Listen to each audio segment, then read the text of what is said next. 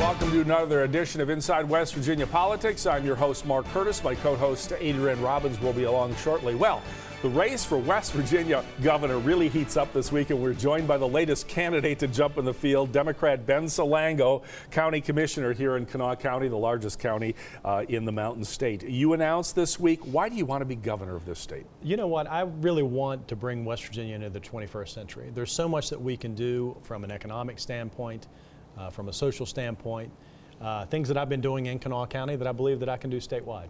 You talked a lot in your announcement about Governor Justice. Of course, you have a primary, and there's some pretty hefty competition sure. in your primary, but you were very critical of Governor Justice and how you would do things differently if elected. Talk about that. Well, I, I think I, I want to show the difference between how I would do it and how he's doing it. And, and quite frankly, you have to show up for the job.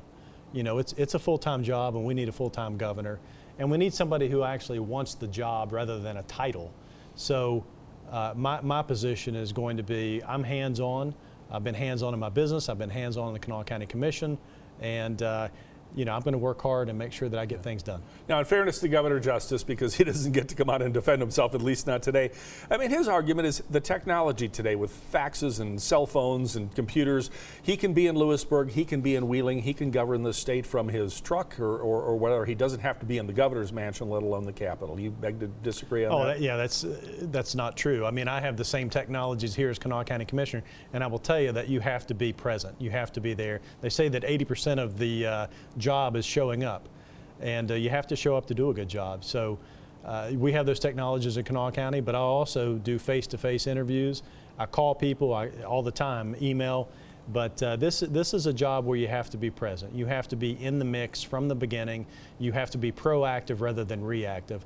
And you can't do that from 100 and some miles away. And I should point out you're not shy about texting me when you've got something to say, too. Look, you've been on the county commission only three years. That's not a lot of political experience. Um, but the thing you're probably best known for is the Shawnee Sports Complex, which is the huge regional sports complex here, kind of on the border of Dunbar and Institute, which is attracting uh, a gazillion soccer tournaments and players from all over the country. Talk about that as an example of your work and, and how you would like to expand upon something like that in the governor's office. And when I say that I, that I want to bring West Virginia to the 21st century, those are the types of things that I'm talking about. We need to think outside the box. And Shawnee is a perfect example. I mean, we had, we had a golf course there that was losing money, losing about $100,000 a year and we converted it to a multi-sport complex that brings in millions and millions of dollars a year. I mean, just one tournament this summer, we brought in over $20 million. Uh, a series of four tournaments with USU Soccer brings in $56 million. I mean, that's yeah. the type of out of the box thinking that, uh, that we need in the governor's mansion. The downside of it, though, is there's been criticism we don't have enough hotel capacity. We don't have enough restaurants. I mean, what are you going to do, especially with this beautiful Coliseum and uh, Convention Center that's now been refurbished?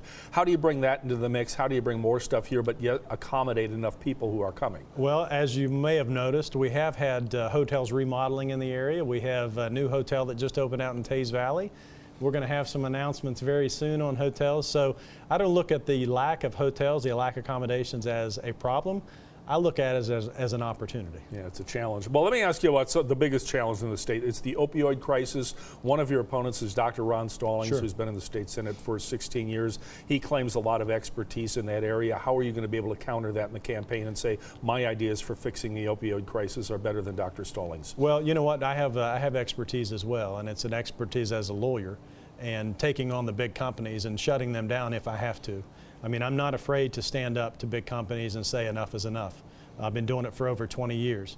I also know that we need to choke out the illegal drugs flowing into West Virginia as well. Shut down the pipeline and, uh, and bring West Virginia back. We're, uh, we're really struggling with opioids and illegal drugs. All right, I'm going to put the invitation out there. We want you and your other opponents to debate, debate on our network of five TV stations in West Virginia well before the primary. Absolutely. We want to give you guys as much coverage as possible. We want to thank uh, Ben Salango, Kanawha County Commissioner, now a Democratic candidate for governor. If you've got a website for your campaign, make your pitch. BenSalango.com. You can also follow us on social media.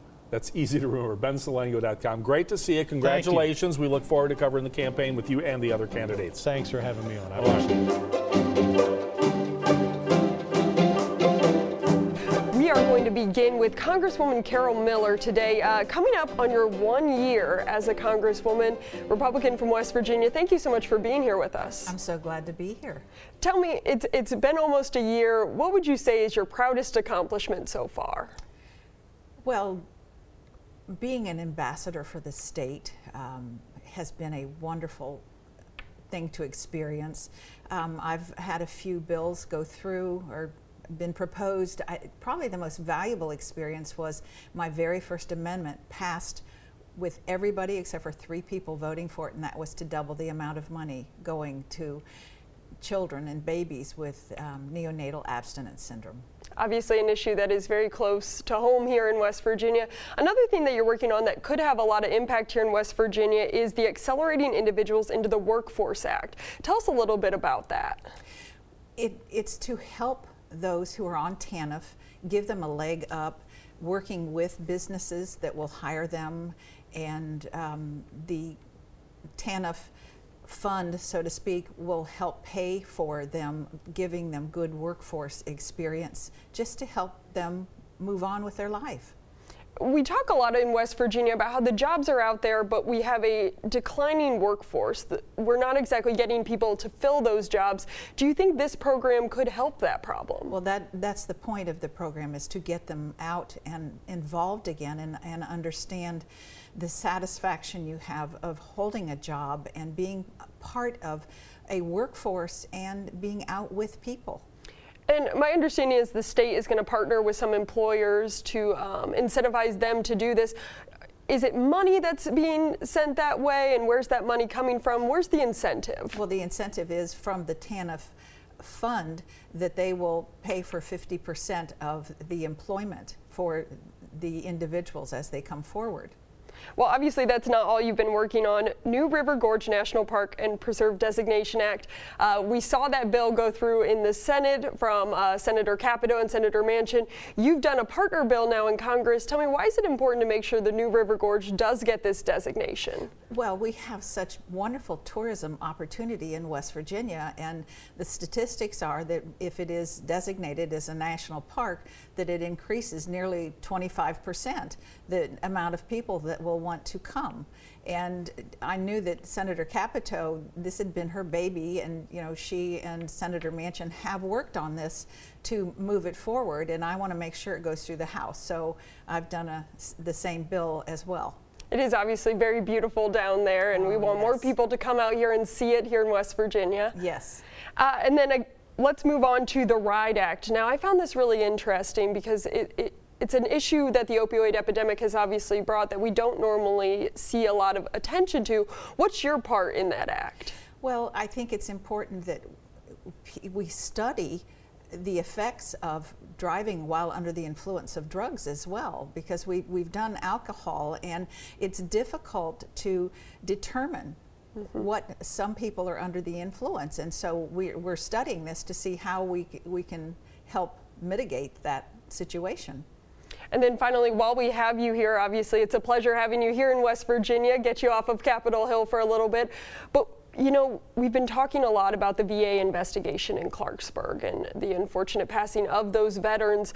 Uh, Senator Manchin has talked about possibly a congressional investigation. Is that something that you're looking at, and what are your overall thoughts with this investigation? Well, it's a horrendous thing to happen to those people who have given and dedicated their lives to our country and to be in such a vulnerable position. So, absolutely, um, I'm very much interested in an investigation uh, as far as giving an opinion. Um, we need to look into all the aspects of what is, have has happened at this point. It's just a very sad thing to have happened in our state. And I believe Senator Capito and Senator Manchin have said that they would support a congressional investigation after the criminal investigation is wrapped up. Is that something, if that doesn't give us answers, would you support a congressional investigation? Sure. Absolutely. I mean, we, we need to investigate and find the facts of what's behind this. All right. Well, thank you so much for being here. Unfortunately, that's all the time we have. Good luck up in Washington, D.C. So thank you for coming. And we're going to have much more Inside West Virginia politics coming up next. Inside West Virginia Politics is brought to you by AARP West Virginia, your ally for real possibilities in the Mountain State. And welcome back this Sunday morning to Inside West Virginia Politics. We're honored to have U.S. Senator Shelley Moore Capito, Republican of West Virginia, with us this morning. There's so much to talk to. You know, I learned when I was a congressional aide, don't ever refer to the district work period as recess because it makes it sound like you guys are out having fun and actually you bounced a soccer ball off your head this week. So I did. we'll have to we'll have to show that. That was out at Shawnee. You were here on tourism at the Shawnee Sports Complex. But there's so much to talk about. You're doing so much during the, the district period before going back to Washington. First of all, let's talk about this VA investigation. I mean, mm-hmm. this is getting really troubling and disturbing to a lot of people. Many of us know who the person of interest is in this mm-hmm. case, although she hasn't been named publicly. But eh, where where are you with in terms of Congress looking into this investigation? Well, I've made numerous contacts with the VA, talked with the director, talked with the OIG, talked with the U.S. attorney who's uh, who's charged with the investigation of this case and possible criminal indictment. I'm as frustrated as everybody else of how long this has taken, and, I- and I really don't understand why. Uh, when you think about um, the families, you think about some of the information that's leaked out uh, in terms of numbers of families and uh, access to medicine and all the questions surrounding. But as I talk to the, uh, the folks that are investigating, they have said that uh, before we move forward with the Senate investigation, they need to complete their investigation and move towards any kind of criminal indictment if that's what they choose. But it's just incredibly sad, appalling, and um, shameful that number one, it's gone on so long, or that it occurred in the first place. It's it's very disturbing. Even after a criminal investigation is completed, could a Senate investigation be warranted just to make sure something like this never happens again? It seems like there were quite a few loopholes that allowed this to go on for as long as it did. I think we will have a Senate investigation. I think we need to know uh, was the VA responsive enough, quick enough, what quality measures were uh, in place in that hospital, or is that VA policy? Uh, who was, uh, I, I saw recently uh, that in, in a Washington Post article that uh, a person of interest was uh, allowed to practice uh, with fraudulent credentials. That is troubling. And, and in and of itself, I think there's just a whole lot of unanswered questions that an indictment won't answer, but a Senate investigation would definitely be merited. Well, we're going to keep on top of this story as we have been for the last couple of months. Uh, turning to another subject, broadband. Yeah, that's been your biggest passion, or one of your biggest passions is the, the Capito Connect plan.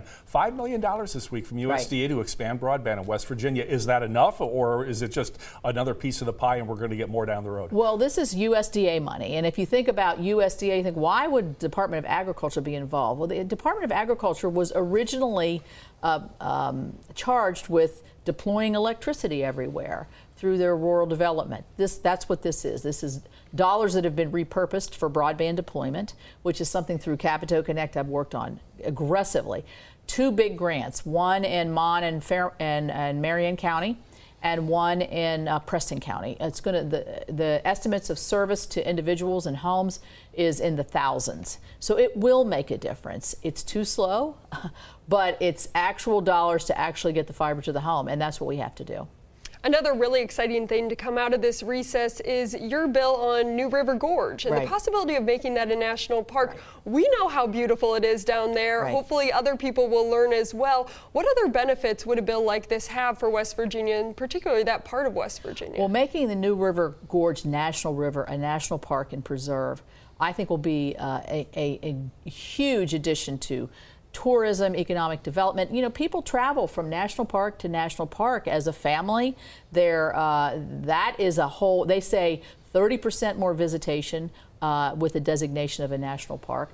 Think of what that will do to the residual businesses all around the area. So I put the bill in to uh, uh, and am, am uh, very much uh, excited that uh, Senator Manchin joined me, and we are going to uh, work hard to make sure that we get that national park in the, the Fayette Raleigh County area. It, it, will be beautiful, and we'll share it with more people. We're down to about 30 seconds. The U.S. Tourism Commission was here this week Yes. looking at Shawnee Sports Complex. Right. You got, as I said, got to bounce a soccer ball off your head. But Yeah. how important is the regional sports tourism market? What will it bring to the state? It's huge. I think it's millions of dollars. And we had that soccer tournament down there uh, that we shared. Also, it's a regional approach because we used fields in in uh, Barboursville and in Cabell County.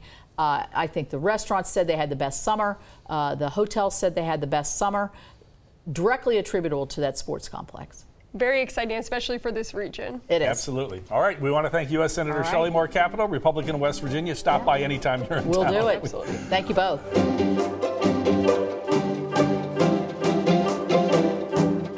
And welcome back to our final segment this Sunday at Inside West Virginia Politics. We're going to talk about the economic future of the mountain state of West Virginia. Joining me is Professor John Deskins. He is with the WVU John Chambers School of Business and Economics, correct? Yes, And your title with the school is? uh, Director of the Bureau of Business and Economic Research. Okay, we look forward to this every year. You are uh, in Charleston, you're traveling the state to uh, 4 other cities to present the economic outlook for West Virginia 2020 through 24. Uh, you were here in uh, Charleston this week. Let's talk about that. What is the what is the economy uh, in the in the short term hold for the Mountain State? Sure. Well, I mean, for one thing, we have reasons to be positive and reasons to celebrate in West Virginia. As, as everyone knows, we suffered a big recession from 2012 through 2016, but since then we've been growing and we expect the economy to continue to grow.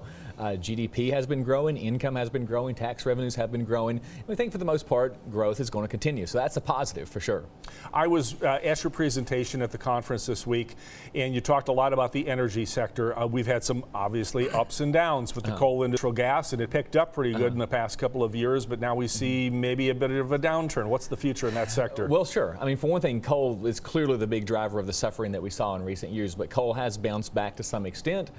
Um, the thing is, the growth that we've seen in recent years has been really concentrated. Overall, we've added about 12 or 13,000 jobs over the last two and a half years, but the vast majority of those jobs have been in energy, have been in either coal, natural gas, or natural gas pipeline construction. So energy kind of in some sense led to the downturn with losses in coal, but energy is now driving us forward.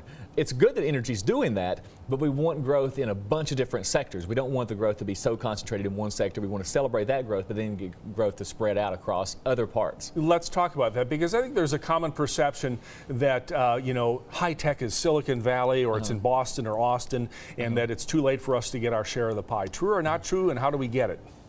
Well, the thing is, I don't know of one specific industry that we want. I mean, high tech may work here. I think it actually has potential here in certain parts of West Virginia for certain high tech industries. But you know, we're not San Francisco, we're not Boston. What we need to do is find the industries that work for West Virginia. I mean, we have specific strengths and weaknesses and challenges and opportunities. And what we really need to focus on is not one industry. We need to focus on an, on creating an environment that's supportive and conducive to small business startup and growth. And we need to, need to let entrepreneurs experiment. We need to let them figure out what works and what doesn't work for West Virginia. That's the real way to find the right industrial mix for our circumstances. What do you say to the young students out there? We probably have some high schoolers watching today or students who are in college. I mean, where do you encourage people to look uh, for careers? I mean, what are the growth sectors where there may be a lot of opportunity beyond high tech? Well, I mean, in West Virginia, professional and business services, people like business and marketers, and that industry is the fastest growing industry in our forecast over the next few years. I mean, healthcare, for example, has been one industry in West Virginia that has been strong for a long time and continues to be strong. It's a very stable part of the economy. That's a good area. Uh, but for, you know, I don't have particular recommendations that go into this industry versus go into that industry, but what we do know for sure is you know, human capital is so important, right? The difference between the wages earned by someone with just a high school diploma versus someone with higher levels of skills, that difference is getting wider and wider and wider all the time. So these young people need to, you know, be sure that they're making themselves very marketable. They need to get a college education. They need to get a good uh, two-year technical education in welding or some trade. Uh, but just to make sure that you have marketable skills that you can sell because low-skilled labor, not not uh, you know not where you want to be. Yeah, because the one thing we don't want to do is export our kids, train them, educate them here in West Virginia, and then send them across, you know, 500 miles from here to work because we don't have jobs for them here. So we have two different pieces of this puzzle, right? We have to. Uh, you know, we, we can't get businesses to come to West Virginia unless we can convince a business that we have the workers that they need who are educated, trained, skilled, healthy, and drug free. But at the same time, if we make someone, you know, you know, highly skilled, healthy, drug free, if we have a good young person, if they can't get a job here, they have to go elsewhere to look for it. So we have to do both things at the same time improve education outcomes and training outcomes, but it also create job opportunities for those people so they can stay. It's complicated, it's not easy, but that's what we have to do. Well, we want to let folks know they can get out to one of your conferences. The very first one was in Charleston, but you have four more Uh-huh. around the state. We're going to put those locations and dates on the screen, but it's the Economic Outlook from West Virginia University. John Deskins, professor uh, at the uh, John Chambers College of Business and Economics. Great to have you on. We Thank welcome you back every year to update us on the state Glad of the be here. economy here in West Virginia. Thank you for listening to this week's episode of Inside West Virginia Politics. You can hear more from state, local, and federal lawmakers each and every Sunday morning on WOWK TV in Charleston, WBOY TV in Clarksburg, WDVM in the Eastern Panhandle, WTRF in Wheeling, and WVNS in Beckley.